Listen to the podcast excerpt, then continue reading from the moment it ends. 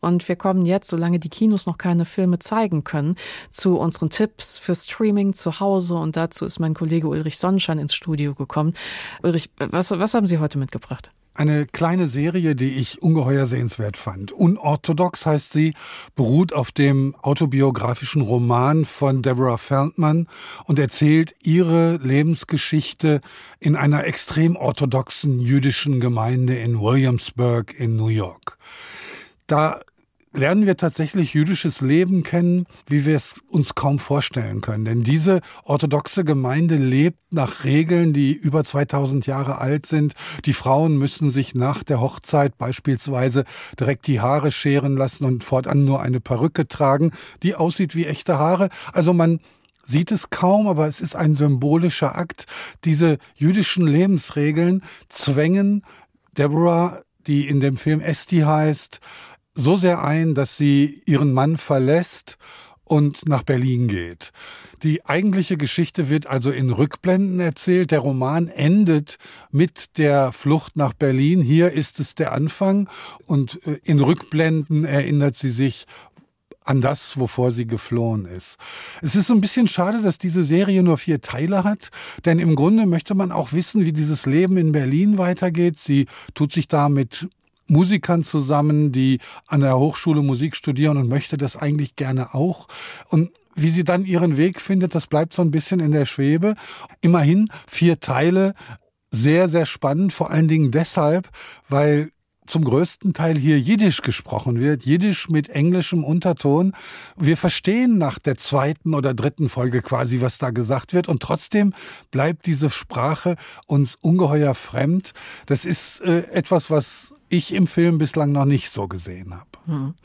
Unorthodox heißt das Ganze als vierteilige Miniserie auf Netflix zu sehen und ebenfalls bei Netflix gibt es eine lange Dokumentation in sieben Teilen und eventuell haben Sie in den letzten Tagen Bilder davon in irgendwelchen Zeitungen gesehen, denn die Zeitungen sind voll im Moment mit Tiger King. Ulrich, was steckt denn hinter Tiger King? Tiger King ist eine wirklich schräge Dokumentation. Es geht um einen Besitzer eines privaten Tiger- und Löwenzoos, ein Gehege für Großkatzen. Joe Exotic nennt er sich. Er ist eigentlich auch Jude und heißt Joe Schreibvogel. Weil das aber keiner aussprechen kann, nennt er sich Joe Exotic und ist es auch. Er ist offen schwul, behängt mit Schmuck und bis unter die Haarwurzeln tätowiert und liebt Großkatzen und hält die in diesem Gehege und züchtet die auch. Also er hat unglaublich viele, über 200 Stück und verdient das Futter für diese Großkatzen damit, dass er Besucher kleine, gerade geborene Tiger auf den Arm nehmen und streicheln lässt.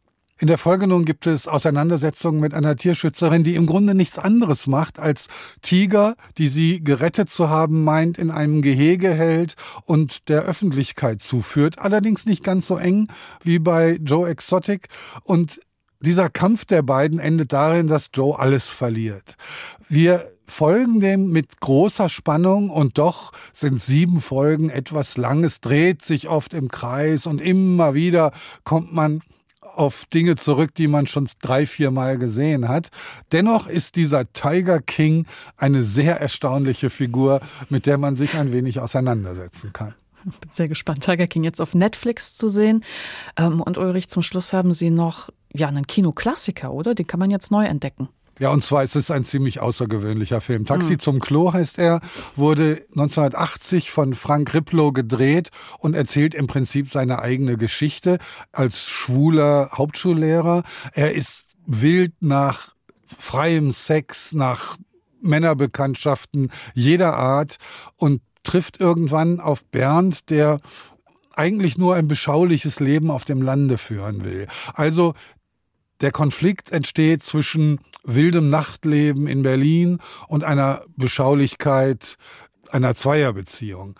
Erstaunlich an diesem Film ist, dass er mit homosexueller Erotik unglaublich offen umgeht. Es gibt selten in nicht pornografischen Filmen, dass Sex überhaupt nicht tabuisiert ist. Und auch im internationalen Zusammenhang findet man das kaum.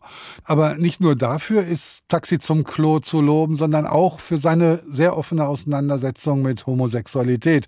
Dabei hat Frank Riplow, der irgendwann auch seinen Lehrerjob verloren hat, gesagt, es geht gar nicht um schwule Liebe, sondern es geht lediglich um den Konflikt wildes Leben und beschauliche Zweisamkeit. Das kann man sehen, wie man will. Es ist auf jeden Fall ein großes Stück deutscher Kinogeschichte.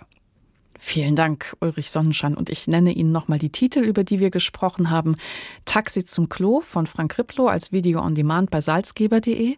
Dann gab es Tiger King, die Doku-Serie auf Netflix. Und zu Beginn haben wir gesprochen über die Miniserie Unorthodox, ebenfalls auf Netflix.